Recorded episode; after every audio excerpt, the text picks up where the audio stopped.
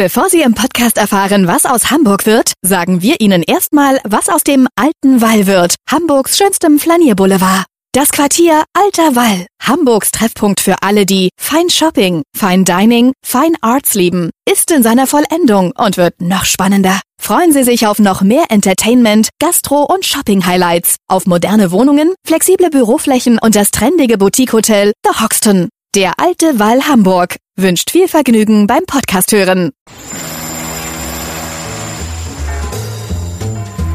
Was wird aus Hamburg? Der Podcast zur Stadtentwicklung. Hallo, moin, moin und herzlich willkommen zu unserem Stadtentwicklungspodcast.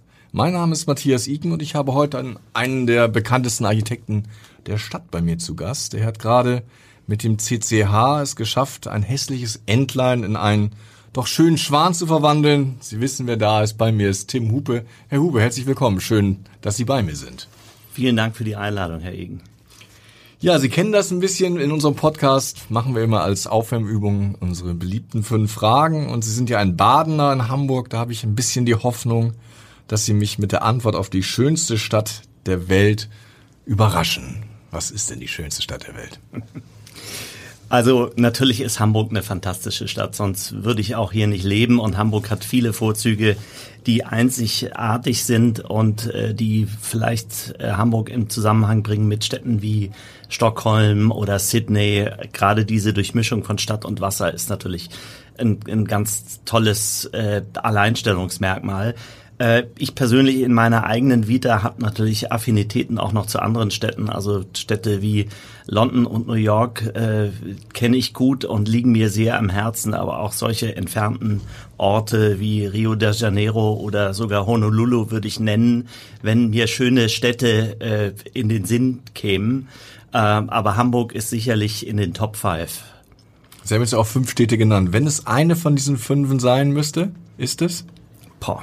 Das Schöne ist ja, und das ist der Hafen Hamburg, dass man unterwegs sein kann. Äh, für mich ist Mobilität und nicht nur an einem Ort zu sein äh, ein großes Asset, aber Hamburg als Hafen ist immer meine erste Wahl. Der schönste Stadtteil der Stadt Hamburg. Auch da muss ich sagen, würde ich sehr aus meiner eigenen Situation heraus antworten. Äh, wir wohnen in Uhlenhorst und fühlen uns da wahnsinnig wohl. Ähm, als Nicht-Hamburger unter Hamburgern. Das ist, ist ja ein richtiges Architektengebiet, ne? Hadi Teherani war kürzlich da, der wohnt auch auf der Uhlenhorst. Ja, das ist richtig. Das ist interessant, dass natürlich ähm, der Westen äh, der Stadt eher arriviert ist. Das kommt aus der Stadtgeschichte heraus. Früher war der Westen sauber und der Osten war dreckig. Jetzt hat sich das östliche Ufer der Alster sehr schön gemacht und die Menschen sind entspannt und man begegnet sich gut. Äh, das finde ich eine wahnsinnige Qualität.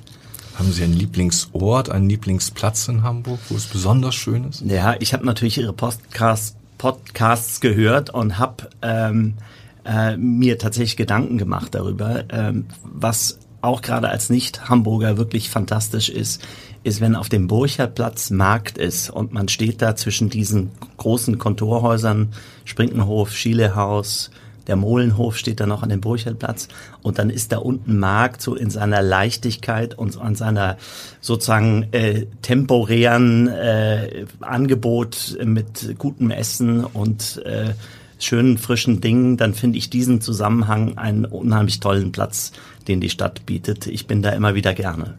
Obwohl das so ein Platz ist, wo ich immer denke, da kann man noch viel mehr draus machen, oder? Im Schatten dieser, dieser großartigen Kontorhäuser. Ja, auf jeden Fall. Also äh, ich glaube, es gibt ja auch äh, jetzt im Zusammenhang ähm, mit den Neubauten, die da entstehen, ähm, Anstrengungen, das zu tun. Ich bin sicher, der Platz, äh, den kann man auch noch ähm, verbessern und ertüchtigen. Ähm, also da hätten wir Ideen dazu, das ist klar. Ihr Lieblingsgebäude? Ja, auch das ist, ähm, ist eine, eine Sache. Ich bin immer wieder hängen geblieben äh, bei den vielen Recherchen, die wir gemacht haben äh, zu unseren Projekten. Ich bin immer wieder hängen geblieben bei der Patriotischen Gesellschaft. Die Patriotische Gesellschaft, das die steht da sozusagen in dieser Stadt, die ja gerade durch die Zerstörung des Krieges viele Umbrüche erlebt hat. Die steht da wie so ein Fels in der Brandung, ist natürlich, hat sich als Gebäude weiterentwickelt und ist umgebaut und erweitert worden.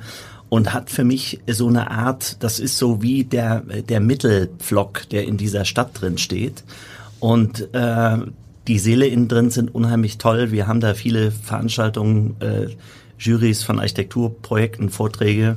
Äh, ich bin da wahnsinnig gerne und äh, finde, das Gebäude strahlt unheimlich viel aus. Der Keller ist auch toll, kennen Sie den? Ja, ja, ja, klar. Großartig. Das gehört natürlich dazu. Ein guter Keller unter einem guten Haus, ja. Das Schöne ist, im Podcast darf man ein Haus abreißen. Welches trifft es? Ja, das ist natürlich eine, das ist eine wunderbare Frage. Also die, ähm, wenn Sie die Frage irgendjemanden stellen, dann äh, ist man natürlich relativ schnell dabei, sich irgendwie zum Scharfrichter über die vermeintlichen Bausünden der Vergangenheit zu erheben. Aber als Architekt äh, muss man eigentlich sofort wieder den Blick auf die eigene, auf den eigenen Tisch senken um sich zu überlegen, was mache ich an dem Projekt, an dem ich gerade arbeite, besser als an dem, was ich abreißen möchte. Ähm, ich habe allerdings tatsächlich ein Gebäude, was mich ähm, mehrfach nachdenklich stimmt. Und zwar ist das ein Gebäude, was äh, noch gar nicht fertig ist, sondern noch sich im Bau befindet. Ich äh, fahre öfters mal vorbei an dem Neubau zum Geomatikum, an dem sogenannten Haus der Erde was ja jetzt durch viele Verzögerungen, Baukostensteigerungen immer noch nicht fertig geworden ist. Und ich habe nie verstanden, wie aus städtebaulicher Sicht dieser Riesenklopper, würde man äh, umgangssprachlich sagen, da an dieser Straße beim Schlump hat äh, entstehen können. Ich finde das richtig, dass die Uni und die Wissenschaft mitten in der Stadt ist. Das finde ich, das, das finde ich tatsächlich herausragend, auch in Hamburg, dass das so ist. Aber das Gebäude ist also eine Riesenwand, die diese Straße verschattet. Man fährt da vorbei, ist fast wie eine lange Sonnenfinsternis und dieses Haus steht allglatt da. Vielleicht liegt es auch daran, dass es im Moment noch nicht belebt ist. Aber ich glaube, dass das vom Volumen, von der Höhe und von der Einbindung ein, ein Riesenfehler war, das dorthin zu stellen. Ja, dann kommen wir mal vielleicht von den Bausünden eher zu den Gebäuden, die gelungen ist. Ich habe in Ihrer Vita gesehen, Sie waren ja fünf Jahre bei Herzog de Moron, haben die fünf Höfe in München gebaut. Ich war kürzlich nochmal in München und habe gesehen, die funktionieren immer noch, obwohl sie schon über 20 Jahre alt sind, sehr belebt, sehr gastlich. Ist das so, so ein Bau, auf den Sie besonders stolz sind? Das ist auf jeden Fall eine fantastische Arbeit gewesen an den fünf Höfen und ich freue mich auch jedes Mal, wenn ich nach München komme, dass das einfach sich so gut in die Stadt integriert hat. Ähm, interessant war ja damals in der Entstehung des Geschichte, der, des, das Projekt, dass, dass man auch da zunächst mal davon ausgegangen ist, dass man da alles neu bauen würde. Dann fehlte also äh, das Geld oder das Geld fehlte nicht, das Budget war exorbitant und es gab auch Widerstände in München, da alles neu zu machen. Und Herzog und Dümmeron kam damals in der Zeit, bevor ich da äh, Projektleiter wurde, auf die Idee zu sagen, man macht innen drin etwas neu und lässt außen das Alte stehen, was wie ich finde, zu einer sehr gelungenen äh, Spannung führt. Wie, wie ich habe das immer genannt, Schinken in Brotteig. Ne? Also außen eine unscheinbare Kruste und das Leckere ist eigentlich innen drin. Und das erlebt man immer noch, wenn man da reinkommt. Ne? Jetzt ist man natürlich als Hamburger, kommt man nach München, findet erstmal das schöne Wetter gut und freut sich, dass man das nicht ja durch Passagen wandert, sondern in offenen Höfen, wobei auch äh, bei den fünf Höfen hier in der Mitte die Salvator-Passage überdacht ist. Aber es ist halt so eine Vielfalt und es ist diese Durchmischung von alt und neu, die eine wahnsinnige Qualität ist. Denn die Münchner haben natürlich ein unheimliches, äh, in, intensives Verhältnis zu ihrer baulichen Tradition und äh, äh, und das spürt man dort überall in der Stadt. Vieles wird erhalten, wird kultiviert und Neues wird ganz äh, vorsichtig dem hinzugefügt. Äh, und insofern würde ich sagen, ist das ein ziemlich erfolgreiches Projekt. Können wir von den Münchnern lernen, so von dieser Einstellung, die die Münchner haben zu ihrer Stadt und zu ihrem Bauerbe? Ja, also ich, ich glaube, ich glaube tatsächlich, dass das ne, ein großes Thema ist. Das hat äh, jetzt in den jüngsten Jahren erkannt natürlich auch etwas mit Nachhaltigkeit zu tun, aber das hat auch was mit äh, damit zu tun, wie Kultur und Geschichte funktioniert. Also Hamburg hat ja diese Reputation als Abriss-Hauptstadt Deutschlands. Der Hamburger reist gerne ab. Woher das auch kommt, das ist also keine äh, Beobachtung von mir, sondern das ist sozusagen statistisch erwiesen und vielfach auch äh, beleuchtet und kritisiert. Wenn man nun von außen dazu kommt, fragt man sich, wieso ist das eigentlich so? Gibt es dazu eine Theorie? Ich muss sowas immer fragen, weil mein Vater ist Wissenschaftler und wir äh, operieren im Büro also streng nach äh, rationalen und äh, kausalen äh, Fragen, wenn wir unsere Konzepte entwickeln. Ähm, in Hamburg könnte man auf die Idee kommen, dass ja ein großer Teil der Stadt äh, Hafenanlagen sind, also zehn Prozent faktisch. Ich habe das gestern gerade noch mal nachgelesen. Äh, gefühlt 50 Prozent würde man sagen, ja, alles südlich der Elbe ist irgendwie äh, gehört zum Hafen. Und im Hafen regiert natürlich der blanke Utilitarismus. Das heißt, es wird abgerissen, neu gebaut, äh, so wie es die Logistik der Schifffahrt und der, äh, des Transportwesens verlangt. Und so war es immer schon. Auch die Speicherstadt ist ja auf den Trümmern eines barocken Stadtteils gewachsen. Exakt. Also das ist eine, das ist sozusagen eine zentrale, äh, ein zentrales Fundament der Wohl, des Wohlstandes dieser Stadt und führt natürlich zu einer Mentalität. Und es ist ja äh, kein Zufall, dass die handelnden Akteure im Hafen durchaus auch die sind, die nördlich der Elbe im, äh, in der Stadtentwicklung mitunter das Sagen haben. Und so erkläre ich mir ein Stück weit, warum sich der Hamburger leichter tut, als zum Beispiel der Münchner, sich von einem alten Gebäude zu verabschieden. Dazu kommt natürlich der unglaubliche Wohlstand. Äh, man weiß, dass der Wohlstand äh, verdrängt äh, neue alte Bauten durch neue Bauten. Ich habe mal einen äh, Professor gehabt für Städtebaugeschichte, der hat immer gesagt, Armut ist der beste Denkmalpfleger. Das heißt, wenn der Druck auf dem Geldhahn nicht so hoch ist, dann ist man nicht so schnell dabei, ein altes Haus eben abzureißen. Und Hamburg ist eine wahnsinnig äh, äh gut situierte Stadt. Geld ist da in den letzten Jahren noch viel mehr als davor. Und da passieren eben solche Dinge, dass man feststellt, ein Neubau wäre ja viel praktischer, viel effizienter, viel schöner als ein Altbau. Nur ein Stück weit beraubt man sich damit natürlich selbst der Kontinuität der Geschichte, in der wir ja alle stehen, ob wir das jetzt verstehen, ob wir es gut finden oder schlecht finden. Es ist einfach so. Hm. Ich habe ja eben erzählt, Sie waren von 1999 bis 2004 in Basel bei Herzog de Moron. Das heißt, auch in der Phase, als aus diesem Basler Büro ein Entwurf kam, der die Stadt Hamburg elektrisiert hat, die Elbphilharmonie. Wie waren Sie da involviert? Waren Sie da irgendwie also äh, das ist äh, das ist schön, dass Sie das ansprechen. Ich habe zu der Zeit gearbeitet äh, an der Planung für das Fußballstadion in München, weil äh, das kam die nach, Allianz Arena. Nach, genau, der Allianz Arena. Das kam nach einem kurzen Aufenthalt im Stammhaus in Basel.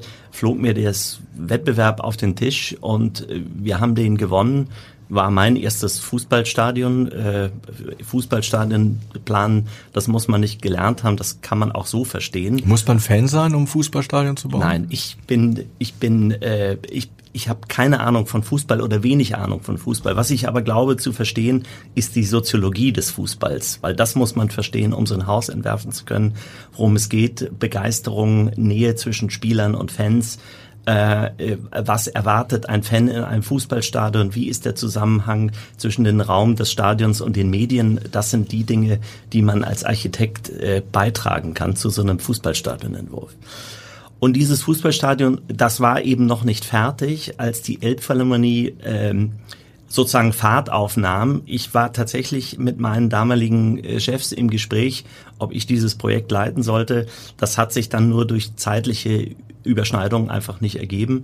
Heute würde ich sagen, ich bin wie immer ganz froh mit äh, dem Verlauf meiner Biografie. Ich habe mich dann 2004 in Hamburg selbstständig gemacht wo Sie ja vorher schon mal waren bei GMP, also Sie kannten die Stadt ja. Ich kannte die Stadt gut und hatte Affinitäten, hatte auch ein, eine gute, einen sozialen Anbindepunkt für mich. Also für mich war das kein, kein ganz neues Spiel, aber ich habe dann doch gemerkt, dass es lang braucht, um sich als Architekt in der Stadt zu etablieren. Das ist echt Arbeit. Da muss man Ausdauer äh, haben. Es ist ein dickes Brett, was man da bohrt. Und äh, damals war es tatsächlich auch so, äh, dass alle immer gesagt haben, was Sie sind bei Herzog und Dümmerer, das können wir uns doch gar nicht leisten. Damals war die Kostensteigerung der Elbphilharmonie in aller Munde und äh, alle haben gesagt, naja, mit dem Hupe können wir nichts anfangen. Äh, der plant ja nur Sachen, die sozusagen wir uns gar nicht leisten können als gute Kaufleute. Und wir haben äh, lang gebraucht, um sozusagen zu beweisen, dass wir uns quasi auf allen äh, Metiers äh, in der Architektur und auch Dingen, die durchaus kostengünstig sind, äh, tummeln können. Haben Sie mal bereut, nicht Projektleiter dann geworden zu sein von der Elbphilharmonie? Ach ja, das ist, das ist ein fantastisches Haus und es ist ein tolles Konzept, die Idee, den alten Speicher zu behalten, wir haben vorhin über München gesprochen und nicht zu sagen, ich reiß den ab, was ja technisch viel einfacher gewesen Und was ja auch so geplant war mit diesem etwas langweiligen Bürogebäude, was exakt, dort entstehen sollte. Exakt. Und das ist eben, äh, und das ist wirklich die Qualität von Herzog und Dümmer zu sehen, dass dieses alte Stück äh, Stadtgeschichte und Sie wissen, das ist ja nicht irgendein Architekt, sondern Werner Kallmorgen hat dieses markante Ding da vorne hingestellt, ich glaube in den 60er Jahren. Das ist also, äh, das ist äh, quasi in gewisser Weise ist ja dieses Haus so ein bisschen wie die Bremer Stadtmusikanten, wo das, äh, wo das Jüngere auf dem Alten aufbaut und das Alte aber immer noch da ist und seinen Dienst tut. Und, und ich glaube, das ist das Bild, was uns alle erwärmt, dass es diese radikale neue Architektur auf diesem alten Sockel äh, bildet, weil dadurch wird eine unglaubliche Zeitspanne äh, vor dem inneren Auge eröffnet, äh, die dieses Gebäude einfach zur Sensation macht. Wir haben jetzt ja gerade über ein äh, sehr, ja, viel über die Elbphilharmonie gesprochen, ein Projekt, was sehr lang gedauert hat, was auch teurer wurde. Sie hatten jetzt auch eine Art Elbphilharmonie in den letzten acht Jahren. War es, glaube ich, 2014 begann die Planung fürs CCH. Jetzt ist es soweit fertig und es ist, ähm, ja, wenn man reinkommt, wirklich ein neues Gebäude, oder? Ja. Also das, ähm, also vielleicht, vielleicht müssen wir die, die ähm, Zuhörer auch mitnehmen, weil ich glaube, jeder Hamburger war schon mal da. Früher kam man in so ein eng gedrungenen, dreieckigen Foyerbereich. Und jetzt kommt man in eine Art Halle, die, glaube ich, 30 Meter hoch ist, wo man denkt, wow, das ist ja ein ganz neues Haus. Man nennt das ja heute so schön Revitalisierung. Ähm, und ich glaube, das ist äh, gelungen. Äh, das CCH war ja Anfang der 70er Jahre, als es neu gebaut wird, damals eine Sensation. Ähm, Hamburg hat sich da was geleistet, was sich im Nachhinein auch wirklich ausgezahlt hat, ja auch ökonomisch. Da sind äh, tolle Veranstaltungen gewesen. Dann hat man das 2005 so etwas erweitert um eine große Halle und einen Saal oben auf dem alten Ballsaal drauf. Und wie das bei so Häusern ist, die sich in Phasen entwickeln, man kann das schön äh, beobachten, zum Beispiel bei Flughäfen, die auch so äh, phasenweise Entwicklungen aufweisen. Ähm, passieren natürlich manche Dinge, die dann äh, so etwas äh, äh, Heidegger hat das immer genannt, eine Gewordenheit äh, darstellen. Das heißt, äh, das ist irgendwie, wo man sagt, hm, das kann doch eigentlich gar nicht so sein. Und äh, damals ähm, hat man dann äh, aus verschiedenen Gründen gesagt, jetzt müssen wir was machen mit diesem Haus. Äh, es gab Themen, Sanierungsthemen, aber es gab auch den Bedarf, neue Räume zu schaffen dem Haus kleine Seminarräume, die sich ergänzen zu den großen Seelen, die man hatte. Und ähm, wie ich finde, hat damals äh, Volkwin Mark, äh, GMP, wirklich eine kluge Machbarkeitsstudie dazu erstellt, die, unter anderem diese Halle, diese neue Eingangshalle äh, vorgesehen hat. Und auf dieser Machbarkeitsstudie fand eben dieser Wettbewerb statt, den wir dann schließlich gewinnen konnten. Mein AGE-Partner Bernd Leusmann und ich, wir sind da also als Architekten-AGE angetreten. Bernd Leusmann ist ein äh, ausgewiesener Experte in der Ausführungsplanung und Umsetzung und wir haben uns sozusagen um die entwurflichen Inhalte gekümmert. Äh, das Raumprogramm war sehr gut vorgegeben. Die Stadt hatte sich sehr genau überlegt, äh, oder die Messe oder das CCH sehr genau überlegt, äh, was in diesem Haus zukünftig alles stattfinden äh, sollte. Aber bei der Umsetzung merkt man dann natürlich alles, was da drin steckt und wie kompliziert das ist. Ähm, Sie waren ja mit drin, äh, haben das gesehen. Äh, das wirkt, wenn man da in diese Halle kommt, sehr großzügig aufgeräumt und äh, wohl funktionierend. Es war viel Arbeit, bis wir da hingekommen sind. Und es fehlte natürlich unter anderem und neben den äh, verschiedenen Seelen, die ich vorhin erwähnt habe, natürlich eine solche Eingangshalle, die ja im Prinzip eine öffentliche Halle ist, ein Übergang zwischen dem Paar, zwischen dem Platz, zwischen dem CCH und dem Dammtor, wo man hineinkommt und sich erstmal orientiert und erstmal Luft holt. Im alten Haus tauchte man unter eine Decke drunter, war im Dunkeln drin. Äh, es war natürlich der Geist der 70er Jahre. Das muss man, das muss man verstehen. Auch der Und, Ungeist der 70er, oder? Ja, das, oder ist das zu also, kritisch? Gehen wir zu finde, kritisch um mit finde, dem Erbe der 70er? Man, man, man, man kann man kann ja immer konstatieren, ich, ich bin immer äh, vorsichtig dabei, mich äh, als Richter über vergangene Architektur. Sonst kommen in 30 Jahren die Richter und sagen, was ist das denn hier genau, für eine Halle genau. im CCH? Weil man muss ja sagen, das waren ja alles keine doofen Leute, die es nicht verstanden haben in den 70er Jahren. Das muss man einfach so ein bisschen einpreisen. Und in den 70er Jahren gab es genauso gute und schlechte Projekte, wie sie es heute gibt. Das ist ja ganz klar. Also heute gibt es ja auch Gebäude, wo man sagt, hm, vielleicht besser nicht. Aber äh, das, das war damals so, diese Effizienz. Man hat sich, glaube ich, man, man hat sich vor allen Dingen diese großen Seele gewünscht und war mit der Erschließungs äh, äh, Logistik rundherum sehr sparsam. Das war ja auch für die damalige Zeit ein, ein Wahnsinnsangang und ein Wahnsinnsrisiko für die Stadt, weil man nicht so richtig äh, sicher war, wie sich das alles entwickeln würde. Es hat sich toll entwickelt und dann kann man dann natürlich hinterher leicht um die Ecke biegen und sagen, ja, hätten die mal einen vernünftigen Eingang gebaut, dann wäre es viel besser gewesen. Aber so, so ist ja die Welt nicht. Ne? Obwohl ich musste mal schmunzeln, in der Verfilmung Tim Thaler ist äh, der böse Baron Le Fouet, der Teufel, auch äh, spielt dann im CCH, das ist dann quasi seine Zentrale. Also hatte man offenbar schon in den 70er Jahren eine gewisse Kritik an dem Gebäude. Da ist dann ja auch Asbest gefunden worden und dann war natürlich erstmal äh, Krise, oder? Naja, also es ist ja, ähm, das ist ja so, Asbest ist in vielen der Gebäude, die wir heute benutzen, dann ist das irgendwo abgekoffert und eingekleidet und da hat man sich natürlich proaktiv im CCH auch all die Jahre immer drum gekümmert, äh, dafür zu sorgen, dass da hygienische Zustände herrschen. Aber in dem Moment, wo man jetzt so ein Gebäude anfasst und das quasi auseinander nimmt, wie so ein Baukasten, wie wir das getan haben, dann muss man natürlich dafür sorgen, dass diese ganzen Dinge auch äh, verschwinden und vernünftig entsorgt werden. Und das war natürlich ein ziemlicher äh, Aufriss im Sinne des Wortes und natürlich ein wahnsinniger Kostenaufwand ähm, der einen nicht ganz unwesentlichen Teil des Geldes äh, verschlungen hat, äh, der in diesem Projekt ausgegeben wurde. Wenn man jetzt reinkommt, wundert einen ja vor allen Dingen, dass da überhaupt keine Stützen im Raum sind. Das ist ja jetzt ein, ein Raum, Sie haben da so einen schönen Satz gesagt bei der, bei der Begrüßung, irgendwie Stützen sind Monumente der verlorenen Schlacht gegen die Schwerkraft. Wobei ich äh, wirklich, als ich da so drin war, dachte, dass das alles so hält.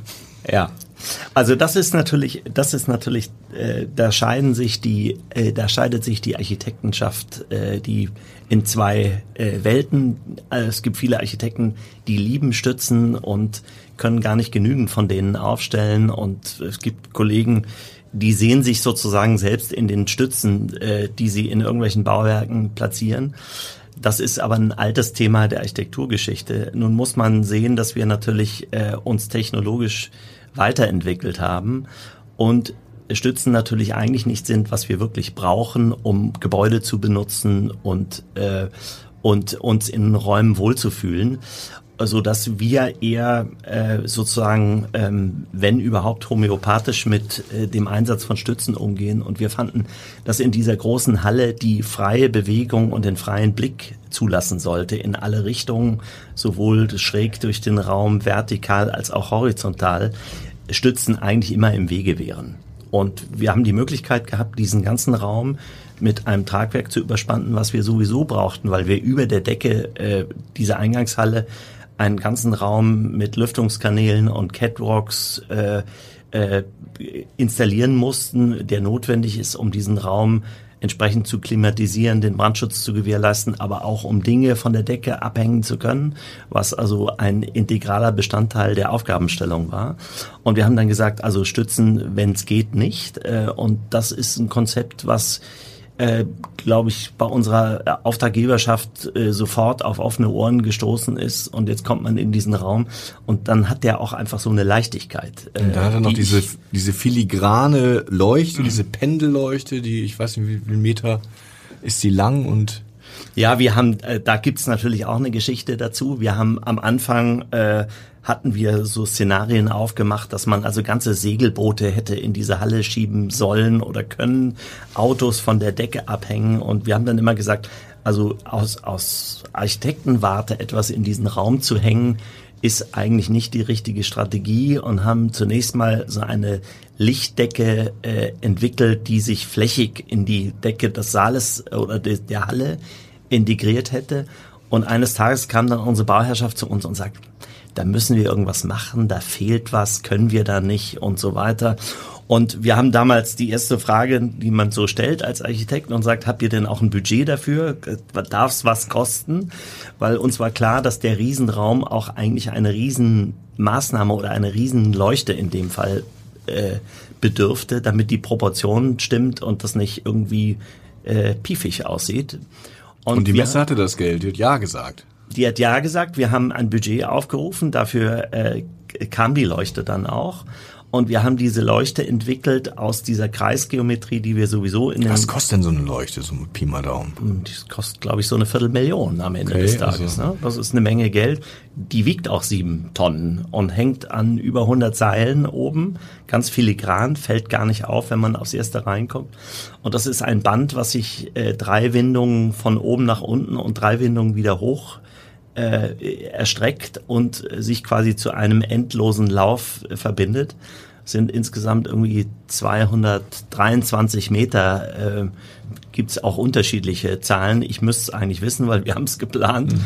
Aber äh, das ist äh, nach Aussagen des Herstellers, das ist ein schwäbisches Unternehmen, die die gebaut haben, sagt, ist der größte Kronleuchter der Welt. Das klingt natürlich erstmal toll. Ja. Hamburger mögen so wie die so wie die schönste Stadt der Welt. Ja. Genau. So haben wir kann man den sagen. größten Kronleuchter. wir Welt. haben auch den größten Kronleuchter. Ist doch toll. Sind alle zufrieden. Aber ich muss sagen, ähm, seitdem das Haus fertig ist, war jetzt natürlich ein paar Mal drin und finde eigentlich, dass uns das ganz gut gelungen ist, die Proportion zwischen dem Raum und diesem Objekt herzustellen, weil die Gefahr ist einfach immer, das sieht man, wenn man eine Leuchte bei sich zu Hause an die Decke hängt, entweder ist das Ding zu groß oder das ist zu klein oder es ist zu hell oder zu grell oder oder zu duster. Und äh, das Ding äh, hängt in diesem Raum drin, äh, so dass man von allen Ebenen da ganz gut drauf schauen mag weil das ist ja auch was, was zum Spazierenschauen einlädt. Wenn man eine Pause hat und da an der Balustrade steht, kann man eben ganz gut, wenn man keinen Gesprächspartner hat, äh, sich durch diese Leuchte gucken. Mhm. Sie haben mal das CCH als Stadt in der Stadt bezeichnet, ein Haus wie eine Stadt. War das das komplexeste und komplizierteste Vorhaben, was Sie in Ihrer Zeit bislang gemacht haben? Also die fünf Höfe waren viel komplizierter. In den fünf Höfen haben wir, wir ich habe immer gesagt, da haben wir Baukonstruktionen aus den letzten 400 Jahren durchgenommen, weil wir natürlich überall in diese Altbauten eingegriffen haben. Äh, beim CCH würde ich sagen, was sehr beeindruckend ist, das sind ja 50 Seele und es sind äh, sozusagen ganz offiziell 12.000 Leute, die zeitgleich in dem Haus sein können, auf drei unterschiedlichen Veranstaltungen parallel es ist eigentlich wie so ein Kreuzfahrtschiff. Das ist das, was sich die meisten wahrscheinlich gut vorstellen können, die schon mal auf einem Kreuzfahrtschiff gewesen sind. Man ist auf diesem Riesending, äh, ich weiß nicht, ich bin selber kein Kreuzfahrer, wie viele Leute auf so ein Kreuzfahrtschiff gehen, aber 12.000 Leute ist schon beeindruckende Anzahl, ne? abgesehen davon, dass die alle äh, versorgt werden müssen und dass die alle flüchten können müssen und dass es für die alle Foyerflächen und Stühle geben muss. Aber das ist natürlich äh, schon eine unheimliche Logistik. Und jetzt sind diese 50 Seele untereinander auch noch so verschränkt, dass sie allein beim Beschilderungssystem verrückt werden, weil der Nutzer in dem Fall äh, die Betreiber des CCHs sagen, ja, und wir müssen aber den Saal C mit dem Saal Z und dem Saal 1 und dem Saal 3 miteinander verbinden können. Und es gibt unterschiedliche Szenarien und dazu müssen Sie die richtige Beschilderung finden. Da wird einem klar, wie kompliziert es dann am Ende doch ist.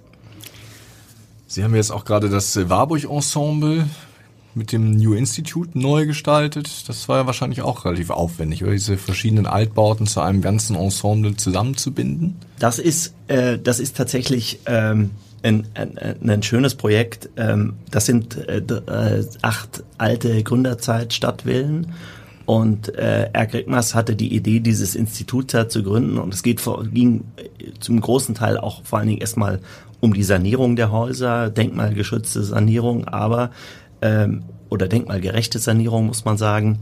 Ähm, aber es ging natürlich auch, dieses Institut dort einzubinden mit äh, privaten Räumen wie Wohnungen, aber auch mit äh, quasi öffentlichen Räumen, äh, Besprechungs- und äh, Vortragsräumen und äh, das war eine spannende Arbeit, wo aber sehr stark der Bestand und der Umgang mit dem Bestand im Vordergrund stand.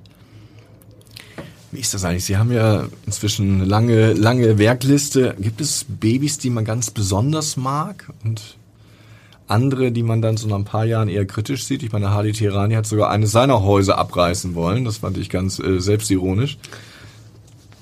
Ähm, ja, das ist, ähm, vielleicht bin ich noch nicht alt genug, um diesen Rückblick so machen zu können. Für uns sind im Moment immer die aktuellen Projekte die aufregendsten. Und wir sind eigentlich sind es, ne, wie Sie sprechen von Babys, also die, die fast noch nicht geschlüpften, die bei uns jetzt auf dem Tisch liegen und gerade sie so am Entstehen sind, die ganz unterschiedlich sind und äh, über die Republik verstreut, sind die, die uns emotional am meisten äh, involvieren. Sie haben das vorhin, äh, wir haben vorhin drüber gesprochen. Für mich ist dieses Fußballstadion in München äh, eine eine für mich persönlich einschneidende Erfahrung, weil wir hatten damals diesen Wettbewerb gewonnen und es stand die WM in Deutschland an und dieses Stadion musste schnell gebaut werden und alle mussten an einem Strang ziehen. Ich habe nie wieder in einem Projekt eine solche Zusammenarbeit und so einen Zusammenhalt zwischen Bauherren und Planern und Generalunternehmern äh, erlebt äh, mit vielen bin ich bis heute noch befreundet und das ist schon etwas, was bei mir emotional ganz tief verwurzelt ist und ich freue mich auch immer wieder dahin zu kommen, auch wenn ich kein Fußballfan bin. Gibt es auch so Projekte, wo man also einen Vorschlag gemacht hat, im Wettbewerb war und es dann nicht realisiert wird, wo man sich im Nachgang immer noch ärgert, wenn man sagt, das war so ein toller Entwurf, warum konnte ich den nicht umsetzen?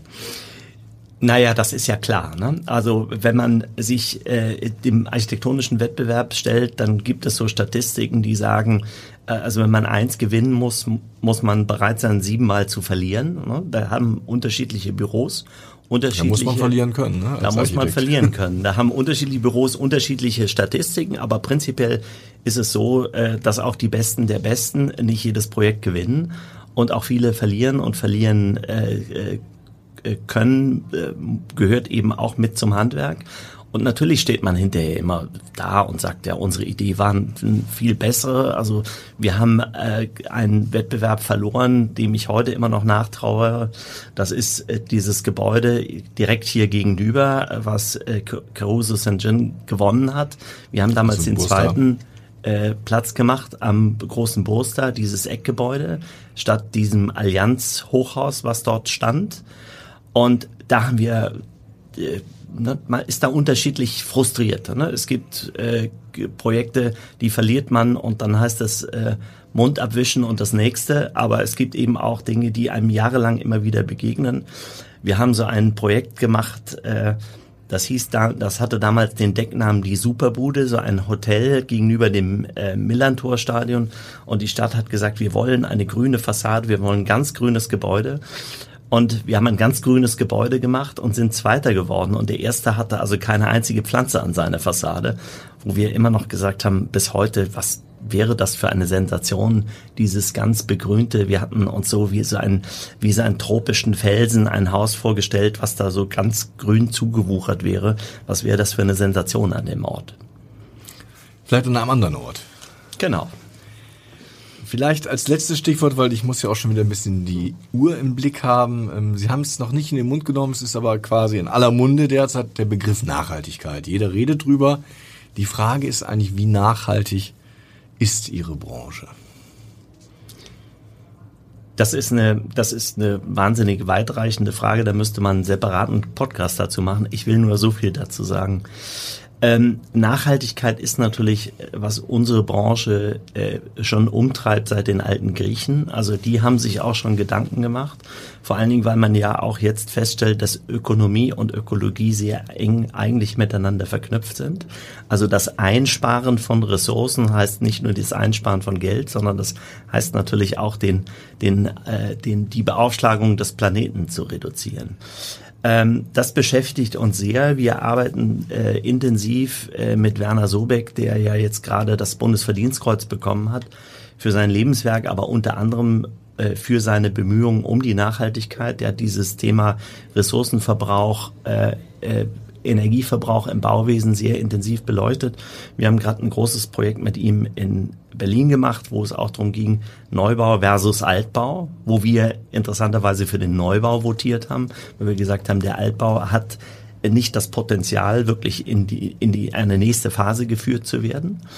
Ähm, aber eine Sache kann man sagen, wenn man jetzt mal die ganzen vielen technischen und ingeniösen Aspekte, die mit der Nachhaltigkeit zu tun äh, hat, kurz beiseite lässt, denn die muss man sich eigentlich alle angucken, um das Thema wirklich zu verstehen, dann kann man als Architekt zu einer Formel kommen, die wir bei uns im Büro eigentlich hochhalten.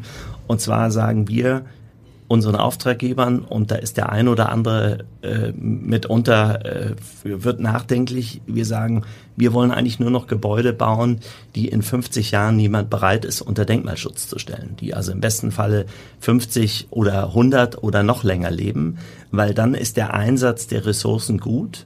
Und wenn man jetzt den alten Vitruv anguckt und sagt, da gibt es die äh, Firmitas, äh, die, also die Standsicherheit, es gibt die Utilitas, die, der, die Gebrauchstauglichkeit in allen Belangen. Es gibt aber auch die Venustas, die Schönheit.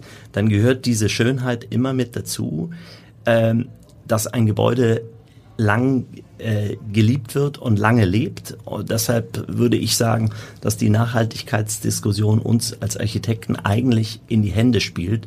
Wir müssen das Spiel nur einfach annehmen und äh, das aktiv betreiben. Schönheit ist ja ein schönes Stichwort. Das ist natürlich immer eine, liegt immer im Frage des, äh, im Auge des Betrachters. Aber nichtsdestotrotz hat man manchmal ein bisschen das Gefühl, dass angesichts der vielen Anforderungen, die Bauherren haben, angesichts des Preisdrucks an der Ästhetik gern auch ein bisschen gespart wird. Das ist, das ist genau der Punkt, äh, der uns natürlich bewegt. Äh, wir versuchen klarzumachen, dass Ästhetik äh, äh, kein Nice to Have ist, sondern eigentlich ein integraler Bestandteil, sozusagen ein Must-Have eines guten Gebäudes. Andere Kollegen oder Bauherren bezeichnen das äh, etwas neutraler als äh, architektonische Qualität. Der Begriff Schönheit ist natürlich tatsächlich sehr, äh, liegt sehr im Auge des Betrachters.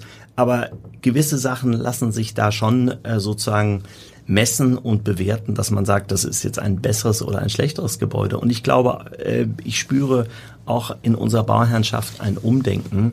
Äh, wir unterscheiden eigentlich gerade bei den privaten Entwicklern äh, zwei Gruppen von Leuten. Die einen äh, versuchen ihren Gewinn dadurch zu machen, äh, dass sie eine Klinkervorsatzschale durch Riemchen ersetzen und sich die Differenz in die Tasche stecken und die anderen verstehen, dass sie mit einem guten Haus möglicherweise auch mehr Geld verdienen können und dass das Haus länger stehen bleibt. Jetzt sagt man ja, die, die üblichen wirtschaftlichen Betrachtungszyklen sind irgendwie 20 Jahre und wir sprechen von 50 oder 100 Jahren. Ich glaube, das ist eine gesellschaftliche äh, Aufgabe, die wir haben, da wieder zu einem Umdenken zu kommen, dass wir tatsächlich, und das bedeutet ja Nachhaltigkeit im Kern, wirklich in längeren Zyklen denken. Da muss man sich da muss man sich äh, ganz grundsätzlich aufstellen, das hat gar nicht so viel mit Architektur zu tun. Aber kann man schon festhalten, dass eigentlich die Häuser der Gründerzeit nachhaltiger waren als vieles, was später folgte in den 50er, 60er, 70er Jahren? Das ist so. Und auch wenn man sich die, wenn man sich die, also das Interessante bei den Häusern der Gründerzeit, da sieht man ja, äh, die schlechten, also die schlecht gebauten, die unpraktikablen, die hässlichen, sind ja zum Teil verschwunden. Also die Zeit ist quasi so eine Art evolutionärer Auswahlprozess äh, für äh, den baulichen Output unserer Zivilisation. Das heißt, die, die Häuser, die lange stehen, sind meistens die besten Vertreter ihrer Zeit. Und wir liefern heute quasi 100 Prozent äh, Output und müssen ganz klar konstatieren, dass wahrscheinlich nur ein kleiner äh, Prozentsatz davon lange leben wird. Aber die Häuser, die wirklich alt werden, die haben vieles richtig gemacht. Ja, der Pantheon ist auf jeden Fall über jeden Zweifel erhaben. ja, Tim Hupe, ich sage vielen Dank für Ihre Zeit, für Ihre Gedanken hier im Podcast und schalten Sie gerne wieder ein, wenn es das nächste Mal heißt, was wird aus Hamburg? Weitere Podcasts vom Hamburger Abendblatt finden Sie auf abendblatt.de slash podcast.